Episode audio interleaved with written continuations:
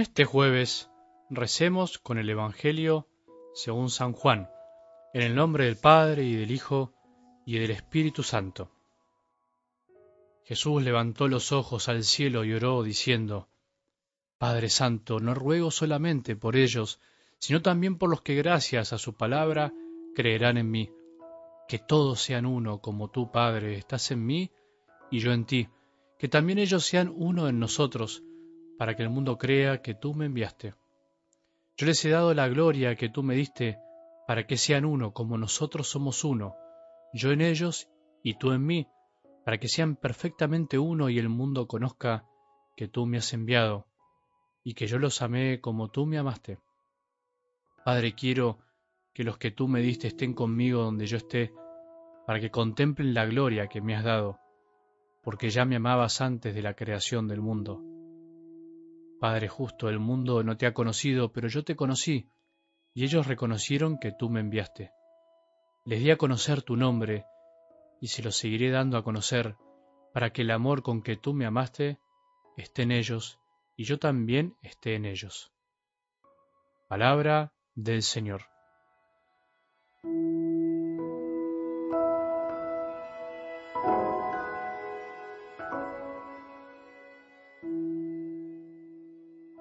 ¿Cómo cuesta entender a veces que realmente Jesús ya triunfó en este mundo, que su triunfo está asegurado, que comenzó con su misterio pascual, con su muerte, con su resurrección, con su ascensión a los cielos y finalmente con su envío al Espíritu, y a partir de ese momento histórico, el triunfo del bien ya está asegurado. Es verdad, vos me dirás, pero ¿y dónde está verdaderamente el triunfo?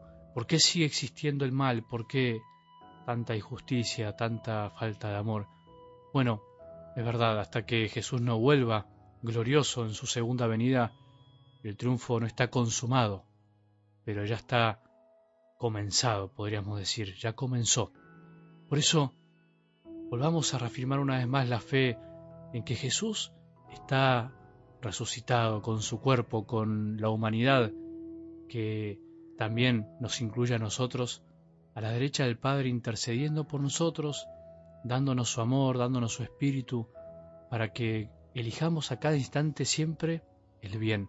Por eso ahora vos y yo elijamos el bien una vez más, elijamos amar, y en la medida que amemos vamos a hacer presente el triunfo de Jesús, que ya nos trajo con su amor, con su presencia, y quiere hacer presente en cada instante en nuestras vidas y en la de los demás.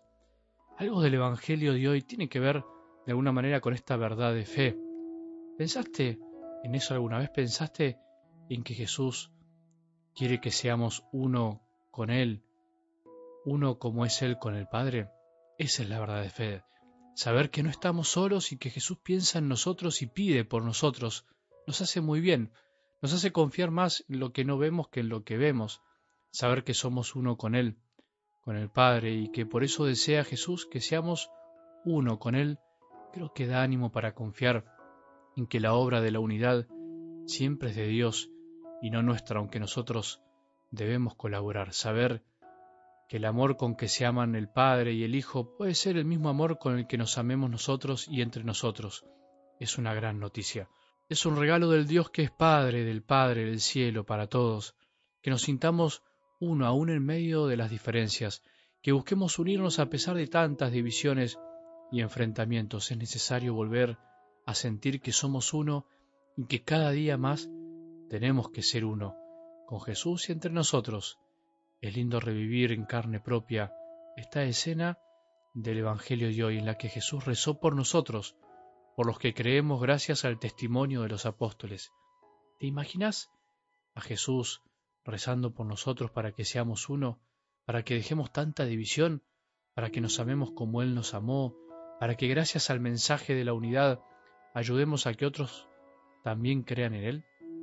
¿Te imaginas ahora miles de cristianos que necesitan de nuestra oración, pero que al mismo tiempo seguramente rezan también por vos y por mí? ¿Te das cuenta que la oración une y nos hace sentir uno con el Padre, el Hijo y el Espíritu Santo? Si se puede hablar de alguna manera de que Dios le duele algo, de que Jesús sufre por algo, incluso ahora, podríamos decir que es por la falta de unidad, es por no comprender su corazón y empeñarnos muchas veces en diferenciarnos olvidándonos de lo esencial. No vamos a hablar acá de las divisiones históricas entre los cristianos que aún hoy nos mantienen separados y que parecen ser irreconciliables en algunos casos, aunque la Iglesia hizo y hace mucho por la unidad, como también hizo y a veces hizo mucho por la falta de unión, sino que se me ocurre que podemos pensarlo incluso dentro de nuestra misma Iglesia, donde muchas veces seguimos pareciendo de bandos distintos, algo que no podemos aceptar. Lo que más hiere a la familia son las divisiones internas, no los ataques desde afuera. Lo que más hiere a la iglesia hoy, a tu parroquia, a tu comunidad, a tu grupo de oración, son las divisiones internas e innecesarias. Para que el mundo crea que Jesús es el enviado del Padre, nosotros debemos amarnos como Él nos ama, con el amor que viene de Él, con el amor incondicional que está siempre. Intentemos hoy meternos en esta maravillosa escena del Evangelio. Imaginemos a Jesús rezando por cada uno de nosotros para que seamos uno. Imaginemos que ahora hay miles de hermanos que necesitan de nuestra fuerza, de nuestra oración, de que nos sintamos uno para que el mundo crea y al mismo tiempo hagamos un esfuerzo para evitar cualquier tipo de división, ya sea de palabra, de pensamiento, de obra u omisión. No vale la pena, porque así nadie podrá darse cuenta de que Jesús nos ama. Que tengamos un buen día y que la bendición de Dios, que es Padre misericordioso, Hijo y Espíritu Santo, descienda sobre nuestros corazones y permanezca para siempre.